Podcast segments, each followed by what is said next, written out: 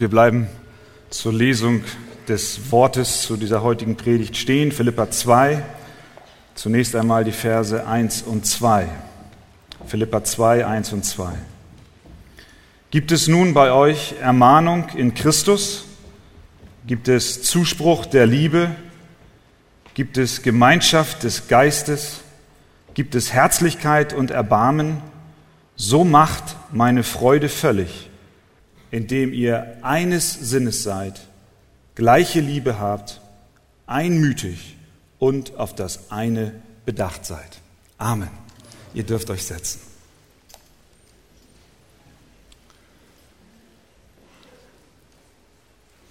Diese Tage sind bewegend für uns als Gemeinde, besonders auch für Familien unter uns, die trauern.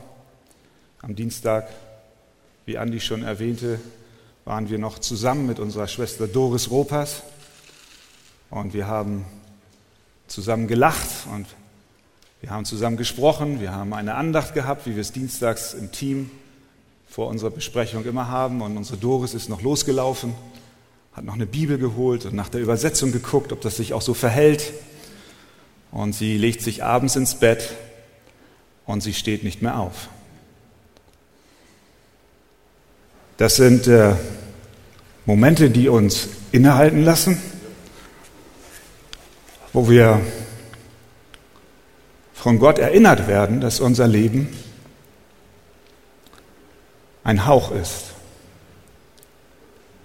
und dass es um mehr geht als um das, was uns in unserem täglichen Leben so umhertreibt. Möge Gott uns helfen, dass wir gegründet sind und verwurzelt sind in ihm. Und unsere Schwester Ropas war uns und mir persönlich ein Vorbild darin. Sie hat ihren Glauben gelebt.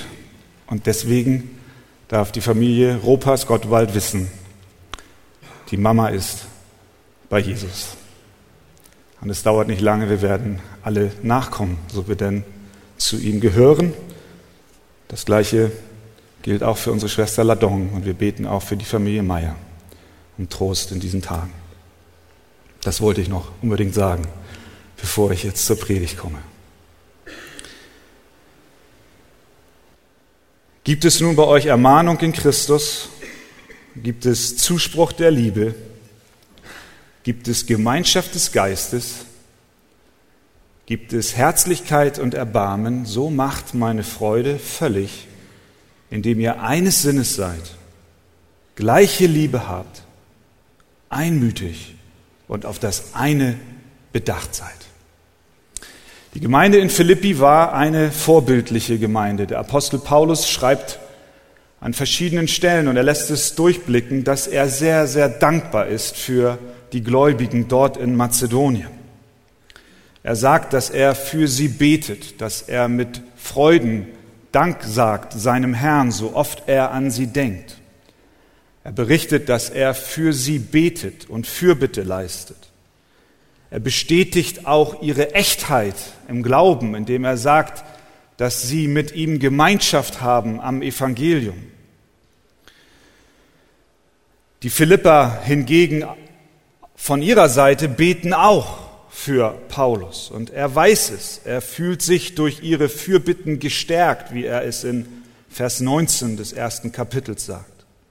Sie nehmen Anteil an seiner Bedrängnis, denn er ist in Gefangenschaft in Rom und er weiß nicht, wie der Prozess ausgeht.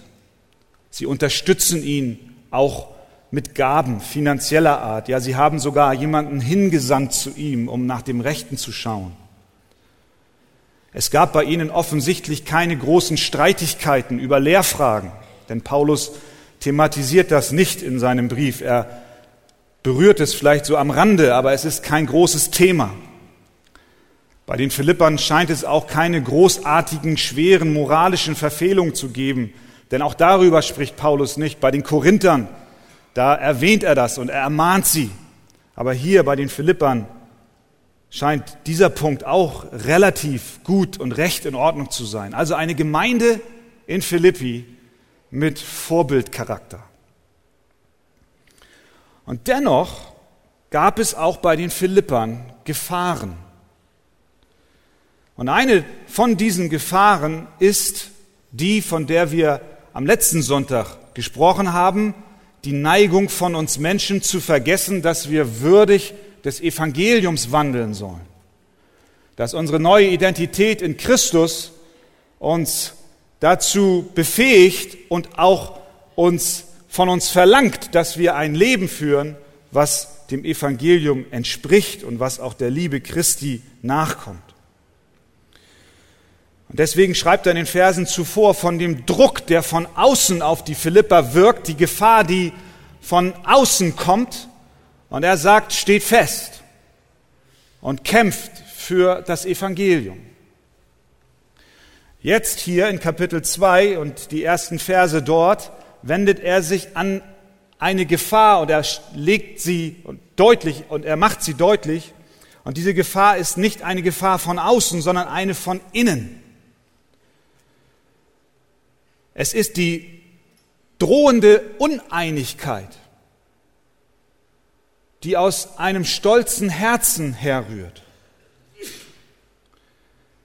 Er deutet an, dass er von Spannungen und Reibereien unter ihnen gehört hat. In Kapitel 4 wird er sogar so deutlich und nennt ausdrücklich zwei Namen. Er sagt in Vers 2 des vierten Kapitels, ich ermahne Euodia und ich ermahne Syntyche, eines Sinnes zu sein im Herrn. Da haben die beiden es schon geschafft, in der Bibel zu sein, zu stehen, aber dann in einem Zusammenhang, in dem sie wahrscheinlich lieber nicht genannt werden wollen. Kinder, habt euch lieb, sage ich dann zu meinen Kindern, wenn sie sich streiten. Eine große Gefahr für die Gemeinde Jesu ist Parteilichkeit, Streit, Lieblosigkeit und fehlende Einheit. Diese Bedrohung entsteht von innen und sie wirkt zerstörerisch wie Gift. Aber die Einheit in der Gemeinde ist von großer Bedeutung.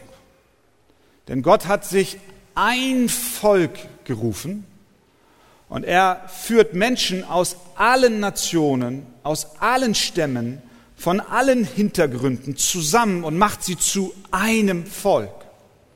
Er erwählt sich eine Braut und nicht drei oder fünf. Jesus hat die Einheit seiner Kinder ganz stark im Fokus. Deswegen betet er auch im hohenpriesterlichen Gebet folgendes. Heiliger Vater, bewahre sie in deinem Namen, die du mir gegeben hast, damit sie eins seien, gleich wie wir. Die Einheit der Kinder Gottes hat auch eine Außenwirkung. Wir kennen diesen bekannten Vers, der auch von Jesus stammt. Daran wird die Welt erkennen, dass ihr meine Jünger seid, wenn ihr euch liebt untereinander. Das ist also ein großes Anliegen von Jesus, die geistliche Einheit unter seinem Volk. Und das ist genau das, was Paulus jetzt hier in Kapitel 2 zur Sprache bringt. Wir wollen uns anschauen, wie er dann denn dieses Thema angeht. Es fällt auf, dass er zunächst darüber schreibt, welche großen Taten Gott schon unter ihnen gewirkt hat. Er erinnert die Philipper an die Privilegien, die sie schon aufgrund ihrer Rettung und aufgrund des Rufes Gottes zu ihm zu kommen, bekommen haben. Ihr Heil und ihre Gemeinschaft mit Jesus hat eine Basis gelegt, auf der sie ihre Einheit vervollkommnen und auch ausbauen sollen. Wie komme ich dazu? Schauen wir in den Text. Er benutzt in Vers 1 einen sogenannten Bedingungssatz. Kennt ihr das noch aus eurem Deutschunterricht? Ein Konditionalsatz. Wenn, dann. Wenn die Ampel grün ist, dann darfst du fahren oder gehen. Nicht vorher, sondern die Bedingung, muss erfüllt sein. Wenn die Ampel grün ist, dann geh oder dann fahr. So ein Satz, so eine Konstruktion benutzt er hier in Vers 1 und auch 2. Die Elberfelder Übersetzung ist hier sehr schön am Grundtext entlang. Sie übersetzt Folgendes. Wenn es nun irgendeine Ermunterung in Christus gibt, wenn irgendeinen Trost der Liebe, wenn irgendeine Gemeinschaft des Geistes, wenn irgendein herzliches Mitleid und Erbarmen, dann oder so macht meine Freude vollkommen, indem ihr eines Sinnes seid. Paulus zweifelt nicht daran, dass die Bedingung für die Einheit nicht schon da ist. Er, er sagt, sie ist schon da. Wir können auch sagen, da dies alles schon unter euch ist, so macht doch meine Freude vollkommen. Oder zumal Gott schon unter euch Großartiges gewirkt hat, so macht doch meine Freude vollkommen. Es wird auch deutlich, dass er von einem gewissen Standard schon ausgeht unter ihnen, als Grundlage für die Einheit, von der er dann spricht, weil er sagt, macht meine Freude vollkommen. Er sagt, ich, ich freue mich schon über so viel Gnade in eurem Leben. Ich freue mich schon so sehr darüber, was Gott schon getan hat unter euch. Aber es ist noch Luft nach oben. Macht meine Freude vollkommen. Fahrt los. Die Ampel steht auf grün.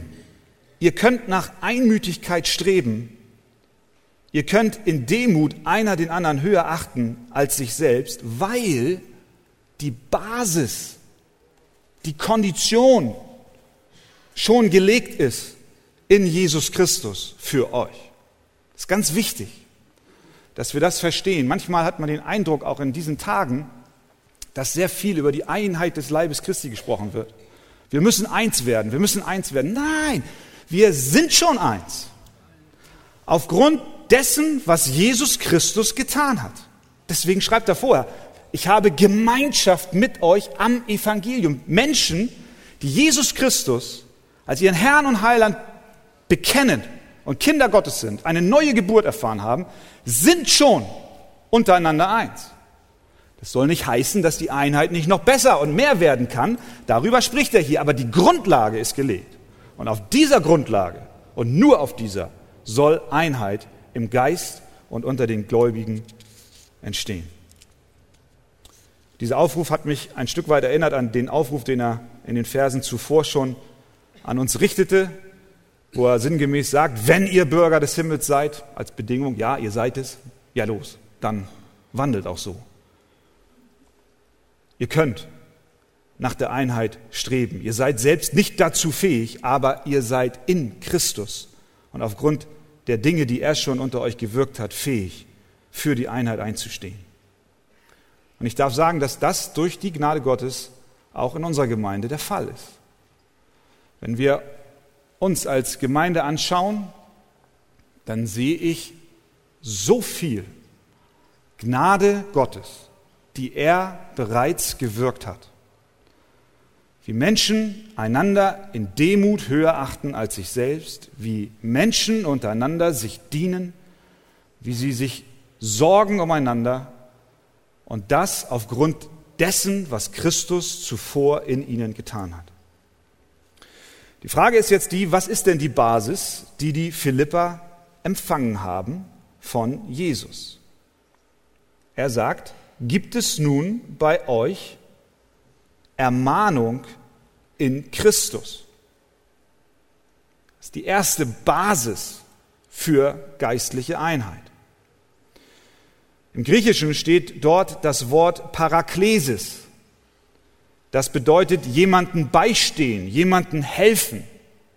Eigentlich ist die wörtlichere Übersetzung die, wenn es nun irgendeine Ermunterung in Christus gibt, wenn es nun irgendeinen Beistand in Christus gibt. Und noch einmal, Paulus sagt, ja, es gibt ihn bei euch, so macht meine Freude vollkommen. Das heißt, Paulus erinnert sie daran, dass Jesus ihr Beistand ist. Natürlich zuallererst in der Frage ihrer Rettung. Jesus kam ihnen als Beistand zur Seite, als es um ihr Heil und ihre ewige Zukunft ging. Jesus hat sie ermutigt, nicht nur in ihrer Rettung, sondern auch in ihrer Verfolgung und auch in ihrem Leiden. Sie haben Jesus erfahren als ein Parakletos, was ja auch ein Wort ist, was die Bibel für den Heiligen Geist benutzt. Das ist das, was Paulus hier meint. Sie haben erlebt, wie, wie Jesus ihnen zur Seite kam und sie durch ihre Schwierigkeiten hindurch geführt hat.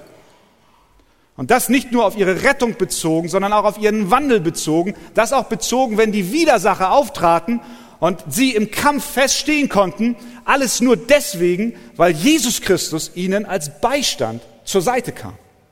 Gibt es nun Ermunterung, ein Beistand in Christus bei euch? Ja, den gibt es. Ja, Paulus, das haben wir erlebt. Ja, Archegemeinde, das haben wir erlebt. Christus war unser Beistand, immer. Und wenn wir die Zeugnisse hören, auch von dem, was unsere Schwester Brunhilde sagt, war Christus ihr Beistand? Na sicher war er das. Das ist die Motivation, das ist die Basis, auf der die Einheit in der Gemeinde überhaupt erst stattfinden kann. Er fordert sie auf, dass das, was sie bekommen haben, dass sie das vermehren sollen.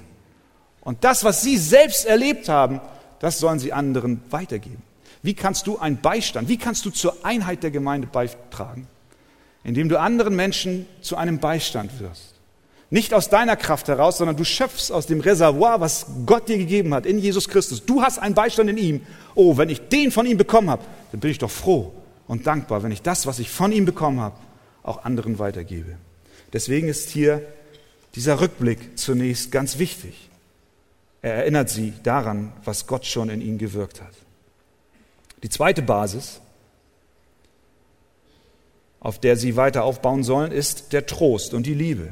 Gibt es nun bei euch Ermahnung in Christus oder Ermunterung in Christus?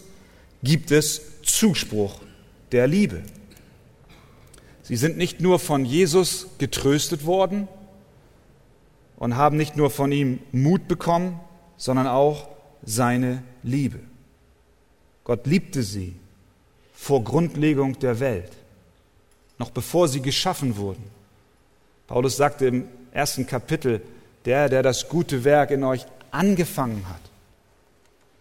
Da war die Liebe Gottes, die bevor überhaupt irgendeine Reaktion oder irgendein Verhalten der Philippa zutage treten konnte, da war die Liebe Gottes. Und er hat sie vor Grundlegung der Welt erwählt und zu seinem Eigentum gemacht. Und er sagt hier, liebe Philippa, seid eines Sinnes, aber nicht, weil ihr aus euch heraus euch organisiert, sondern weil er euch darauf besinnt, was Gott schon in euch getan hat. Er ist euch mit Liebe begegnet.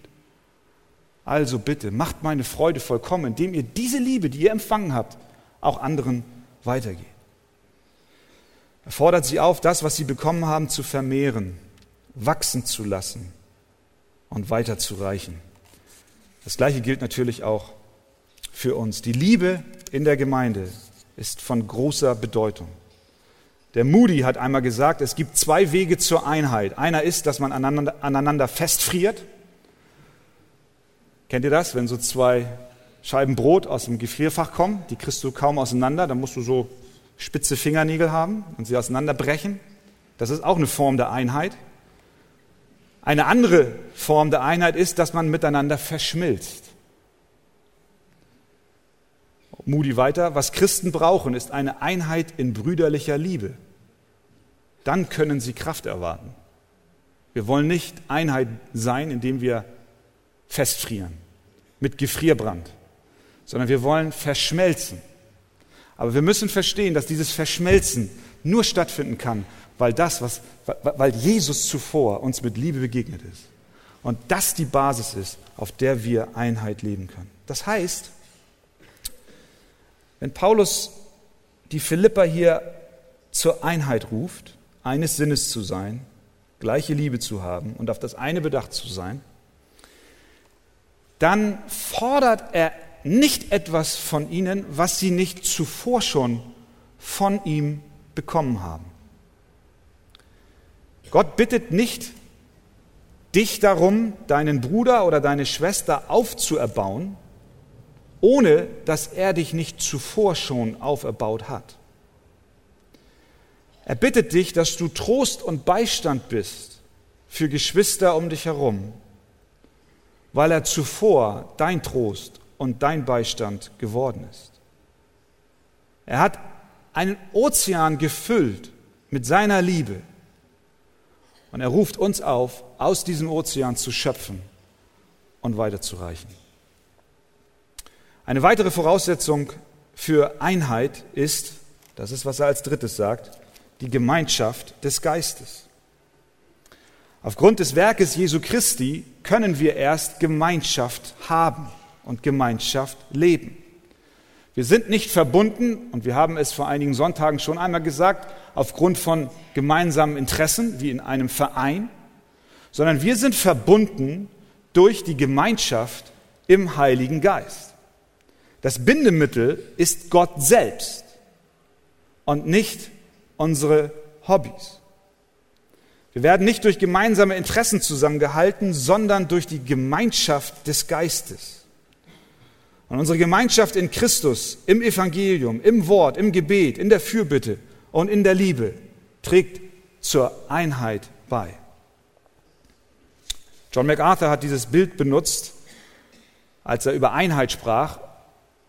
Und er sagte, Einheit ist nicht in der Gemeinde wie wenn man eine Tüte nimmt und lauter Murmeln reinpackt und sie werden durch diese äußere Hülle zusammengehalten. Und wenn du die Tüte aufschlitzt, dann rollen alle Kugeln weg.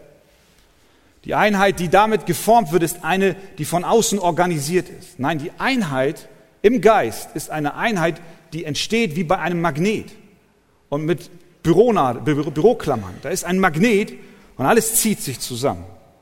Der Kit unserer Einheit ist nicht eine äußere Hülle, sondern der Kit unserer Einheit und die Kraft unserer Einheit ist die im Geist. Paulus sagt, ihr seid eins im Geist. Worauf wartet ihr noch? Fahrt los und übt euch darin, dass diese Gemeinschaft und die Einheit in der Gemeinde größer wird. Und dann sagt er noch, gibt es nicht auch schon unter euch Herzlichkeit und Erbarmen? Habt ihr nicht schon von Gott Erbarmen geschenkt bekommen? War er nicht barmherzig mit euch? Ja, Paulus, jetzt wo du das so schreibst und ich darüber nachdenke, wo ich hier so deinen Brief lese, du hast recht. Mir ist Barmherzigkeit widerfahren. Warum soll ich sie nicht auch meinem Bruder und meiner Schwester weitergeben? Das heißt, der Gedanke, den Paulus hier anspricht, ist der, Gott sagt nicht, ihr müsst, ihr müsst, ihr müsst, Ihr müsst Einheit gestalten. Und er fordert nicht einfach auf, etwas zu tun, wozu wir nicht in der Lage sind, sondern er hat uns alles schon. Er hat uns alles schon in seinem Sohn Jesus Christus gegeben. Römer 8, Vers 32. Er, der sogar seinen eigenen Sohn nicht verschont hat, sondern ihn für uns alle dahingegeben hat. Wie sollte er uns mit ihm nicht auch alles schenken? Auch die Einheit, auch die Liebe, auch die Liebe der Gemeinde fußt und basiert einziger und allein auf dem, was Jesus Christus zuvor für uns getan hat. Das heißt, der Aufruf an uns ist der, gedenke daran, was Jesus für dich schon Großes getan hat. Und stimme dich ein auf das, was er an Takt und an Liebe vorgegeben hat.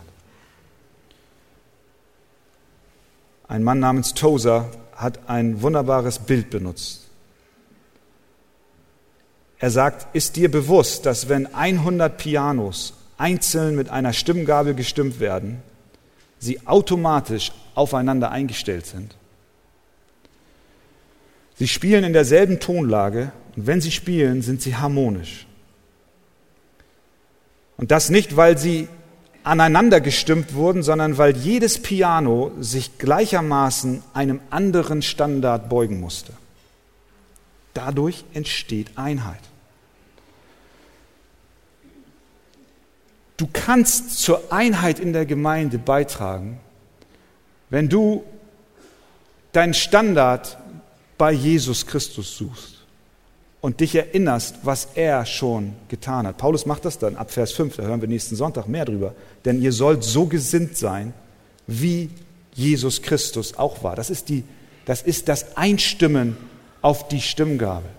Und ich sage euch eins, wenn wir als Gemeinde, als Arche darin wachsen und zunehmen, wenn jeder von uns in den Gottesdienst kommt und in seinen Hauskreis kommt und in die Versammlung kommt und sich zuvor eingestimmt hat auf die Stimmgabel, die Jesus Christus ist, dann wird es eine Einheit unter uns geben, die niemals tiefer sein könnte. Selbst wenn wir uns aneinander stimmen würden, würden wir nie so einen harmonischen Klang bringen. Das heißt, Paulus sagt hier, seid eines Sinnes, habt die gleiche Liebe, seid einmütig. Und das nicht aus euch heraus, sondern indem ihr euch erinnert an das, was Gott schon unter euch und in euch gewirkt hat. Amen. Amen. Philippa Kapitel 2, Vers 3 und 4.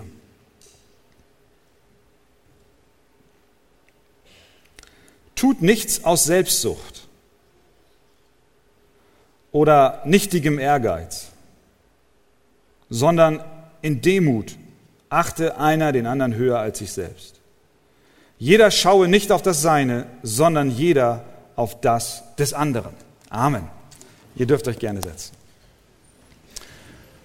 Paulus ruft den Philippern zu, dass sie eines Sinnes sein sollen. Das bedeutet nicht, dass sie auf alle Fragen die gleiche Antwort geben sollen. Das heißt auch nicht, dass sie alle das Gleiche anziehen sollen, sondern sie sollen darauf bedacht sein, den Willen Gottes zu tun. Sie sollen auf das eine bedacht sein, nämlich die Herrlichkeit Gottes zu suchen und zu vermehren. Für dieses Wachstum, zu dem er sie aufruft in der Einheit, haben sie die, die besten Voraussetzungen, denn die Basis dafür wurde gelegt in und durch Jesus Christus. Und nun dürfen sie aus diesem Vorrat, den Gott ihnen selbst zur Verfügung gegeben hat, schöpfen und das, was sie empfangen haben, weitergeben. Es ist ähnlich wie mit der Vergebung. Ihr erinnert euch an diesen König, der einen Schuldner hatte, 10.000 Talente, das sind weiß ich nicht wie viel Millionen Euro. Und er bittet darum, dass ihm doch diese Schulden erlassen werden. Und dieser König, er erlässt ihm die Schulden. Und dieser Schuldner geht zum nächsten, der ihm wiederum eine kleine Menge Geld schuldet und sagt nein. Er wirkt ihn und sagt, gib mir was, was mir gehört. Das heißt, er hat die Vergebung, die er empfangen hat, nicht weitergereicht. Die Vergebung seiner Schulden hat er für sich gelassen und behalten. Und das ist, was Paulus hier nicht meint, sondern er sagt, ihr habt empfangen. Ihr habt Liebe empfangen. Ihr habt Barmherzigkeit empfangen. Also gebt sie auch weiter. Aber Paulus ist Realist.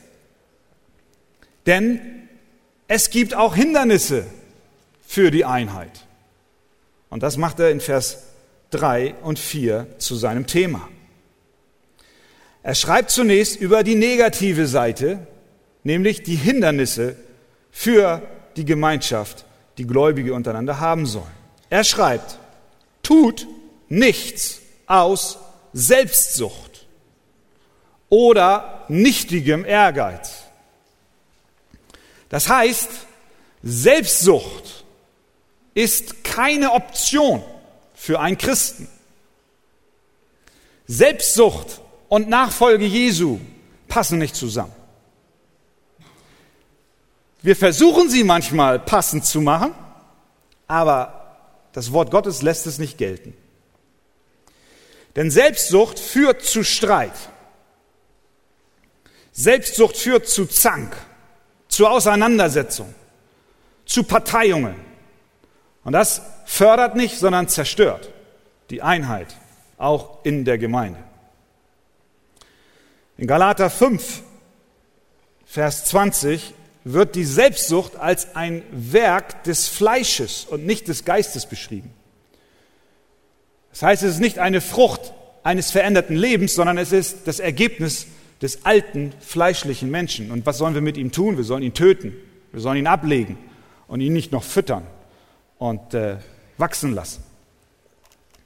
In der Gemeinde in Korinth zum Beispiel, da gab es deutliche Anzeichen von Uneinigkeit und Parteiungen. Paulus hat sich diesen Tendenzen klipp und klar entgegengestellt und er schrieb den Korinthern folgendes, ich ermahne euch, ihr Brüder, im Namen unseres Herrn Jesus Christus, dass ihr alle einmütig seid in eurem Reden und keine Spaltungen unter euch zulasst. Was war geschehen? Sie haben gewisse Parteiungen unter sich wirken lassen. Ihm war nämlich zu Ohren gekommen, dass einige sagen, ich gehöre zu Paulus, andere ich zu Apollos, andere sagten, ich gehöre zu Kephas und andere wiederum, ich zu Christus. Das heißt, sie haben sich alle so ihre, ihre Helden ausgesucht und haben gesagt, ich folge dem und ich folge dem, ich folge dem. Und auf einmal hatten sie wenigstens vier Parteien.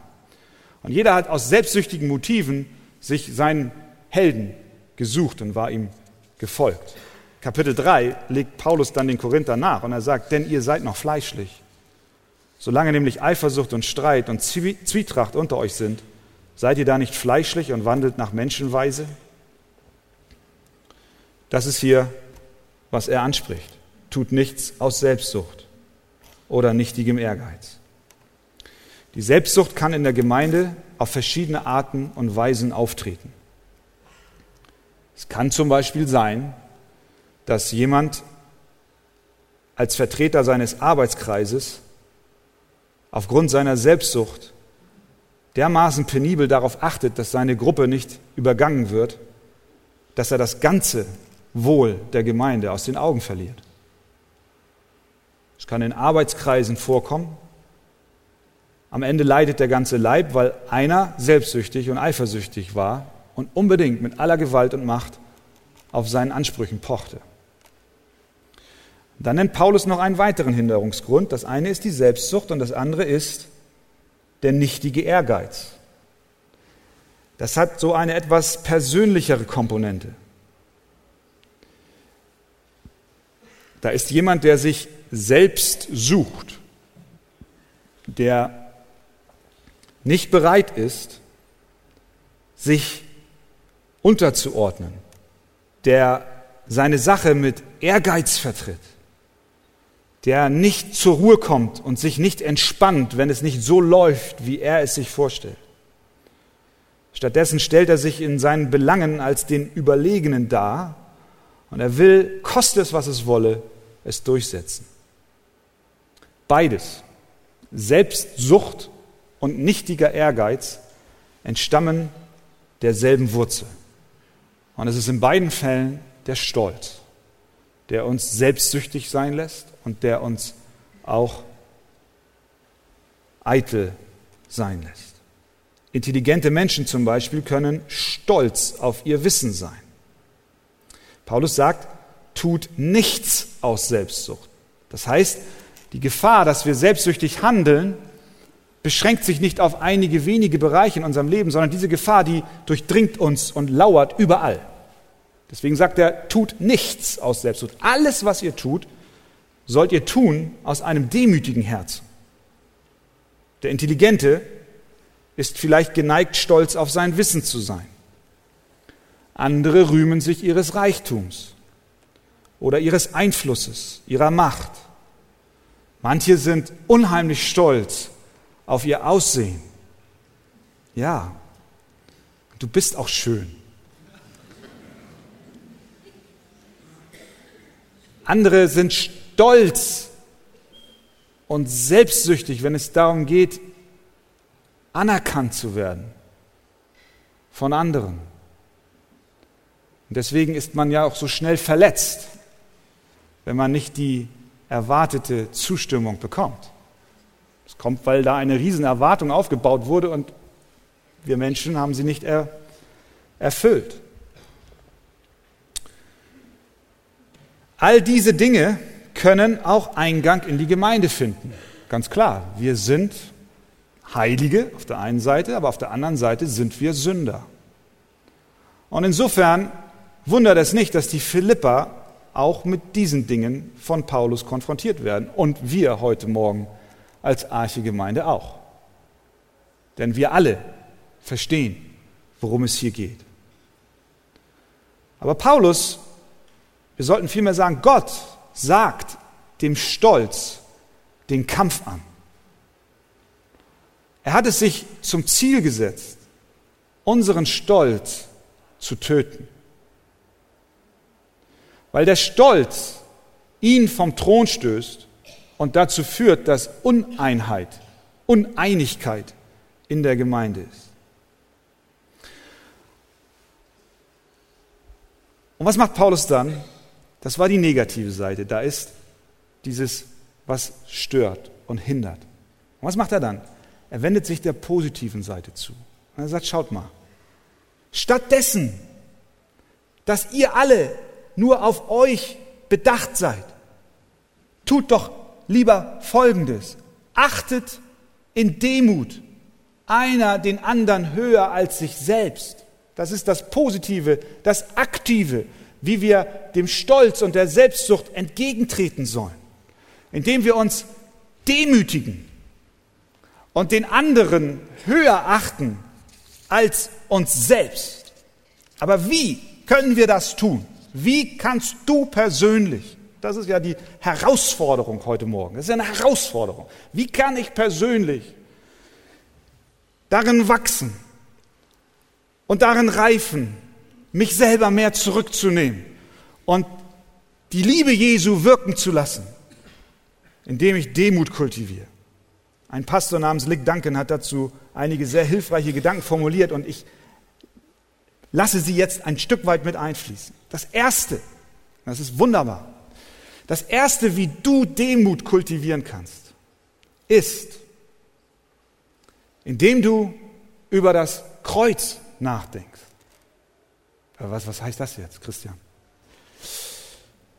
Die Demut des Evangeliums, von der Paulus hier spricht, die kommt zu dir. Die haben wir wieder das, was wir eben schon gesagt haben. Einzig und allein durch das, was Jesus Christus zuvor getan hat. Wenn du in dir Demut suchst, du wirst keine finden. Wenn du meinst, du musst dich jetzt unterwürfig den anderen verhalten, dann ist das eine falsche Demut. Die Motivation ist immer falsch. Die richtige, die echte, die biblische Demut, die findest du nur am Fuß des Kreuzes. Es führt kein Weg am Kreuz vorbei. Wenn wir uns nicht immer wieder und jeden Tag ganz nah am Kreuz aufhalten, dann werden wir nicht in der Lage sein, unseren Stolz zu besiegen. Werden wir nicht. Die größte Waffe im Kampf gegen den Hochmut ist unsere Nähe zum Kreuz. Warum? Was tust du, wenn du am Kreuz bist? Worüber denkst du nach, wenn du dich innerlich dorthin bewegst? Du siehst dort Jesus Christus. Was hat er dort getan? Er hat sein Blut für dich vergossen. Er ist für dich dort gestorben.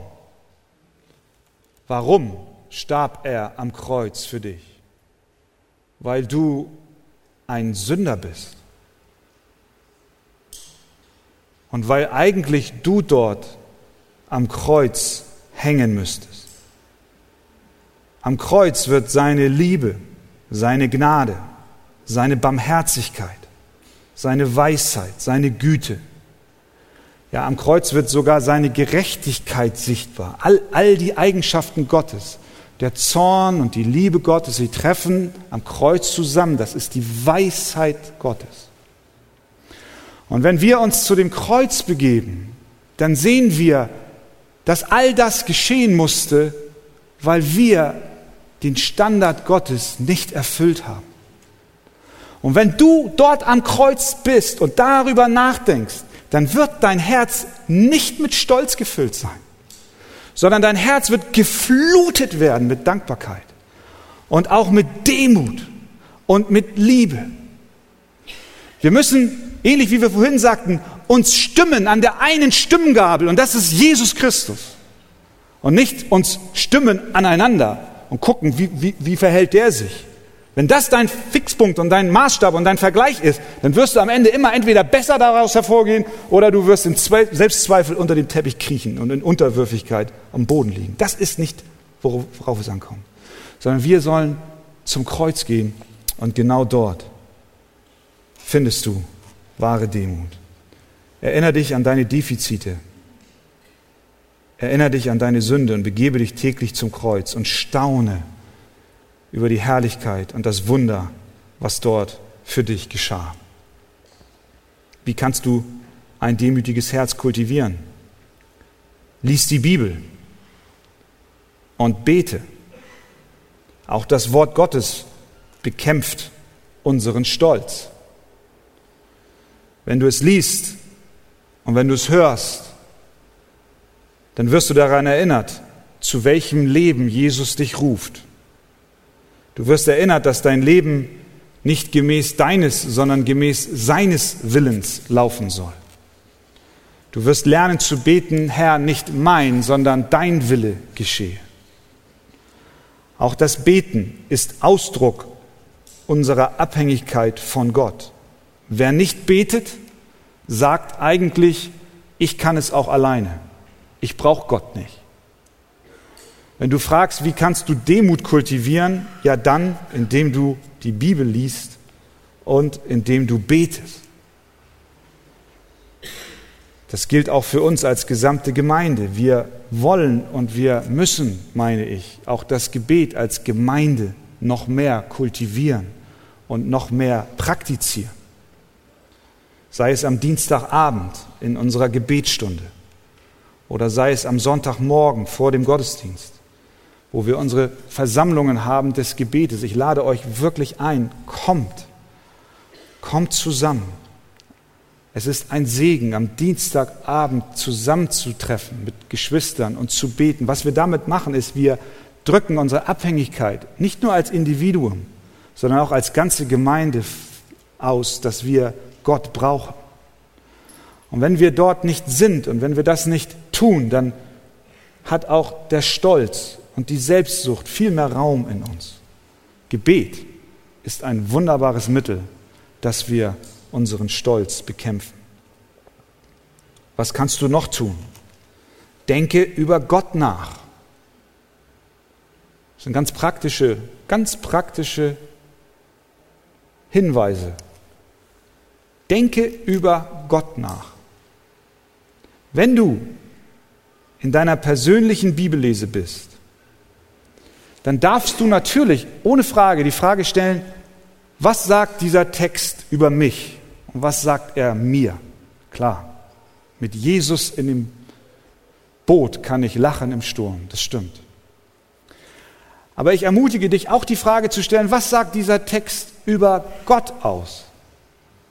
Dass wir auch in unserer Bibellese, und ich hoffe, dass wir das auch in unseren Predigten immer wieder auch betonen, dass es in der Heiligen Schrift zuallererst um Gott geht. Das hat Auswirkung auf unser Christenleben. Wenn wir mehr und mehr verstehen, dass die Heilige Schrift die Selbstoffenbarung Gottes ist und darin erzählt er und erklärt er uns auch, wer wir sind und was wir brauchen, ohne Frage. Aber zuallererst erklärt er erst einmal, wer er ist. Das heißt, wenn wir die Bibel lesen, dann dürfen wir fragen, was sagt dieser Text zu mir über Gott? Und weißt du, wohin dich das bringt? In die Demut.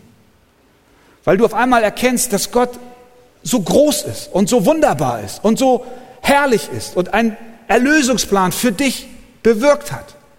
Dass er keinen Anfang hat und kein Ende hat. Und das führt dich dazu, dass du ihn anbetest und das aus einem Herzen, was sich unter ihm demütigt. Psalm 8, Vers 4 und 5.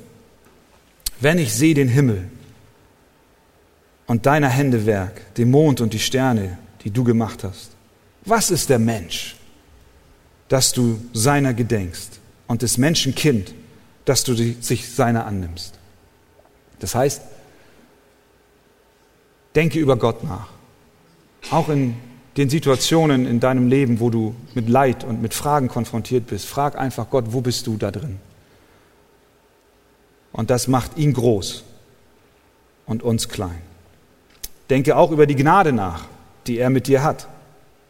Kann ein Mensch stolz sein, wenn er über Gnade nachdenkt? Die Gnade setzt voraus, dass du ein Sünder bist und Hilfe brauchst. Die Gnade sagt dir, dass du das Problem bist und nicht die Antwort.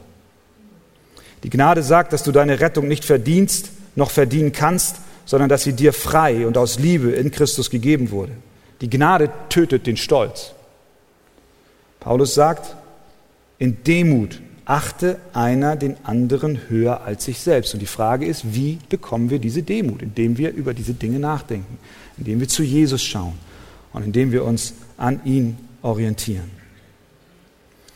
Und dann natürlich auch, werde praktisch. Setz das, was du gelernt hast, in die Tat um. Der Aufruf von Paulus ist nicht ein theoretischer, sondern er kann einfach in die Tat umgesetzt werden. Er sagt, schaue nicht auf das Deine, sondern frage vielmehr, wie du anderen dienen kannst. Überlege, wie du dich in deinem Hauskreis einbringen kannst, wie du die Gemeinschaft fördern kannst. Klinke dich ein, wenn es darum geht, anderen zu helfen. Biete dich an, wenn es darum geht, andere in der Gemeinde zu besuchen. Arbeite mit, wenn wir Hilfe brauchen beim Putzen und im Café. Sei offen für Gäste. Sei bereit, einen Fahrdienst zu leisten. Achte nicht auf das Deine. Manchmal ist es so einfach. Tu es einfach. Die Ampel ist auf grün. Gib Gas. Fahr los. Und wandel dementsprechend würdig des Evangeliums, indem du Demut kultivierst und praktisch dienst. Die Einheit der Gemeinde Jesu wird vom Stolz, von der Selbstsucht und dem nichtigen Ehrgeiz attackiert und untergraben.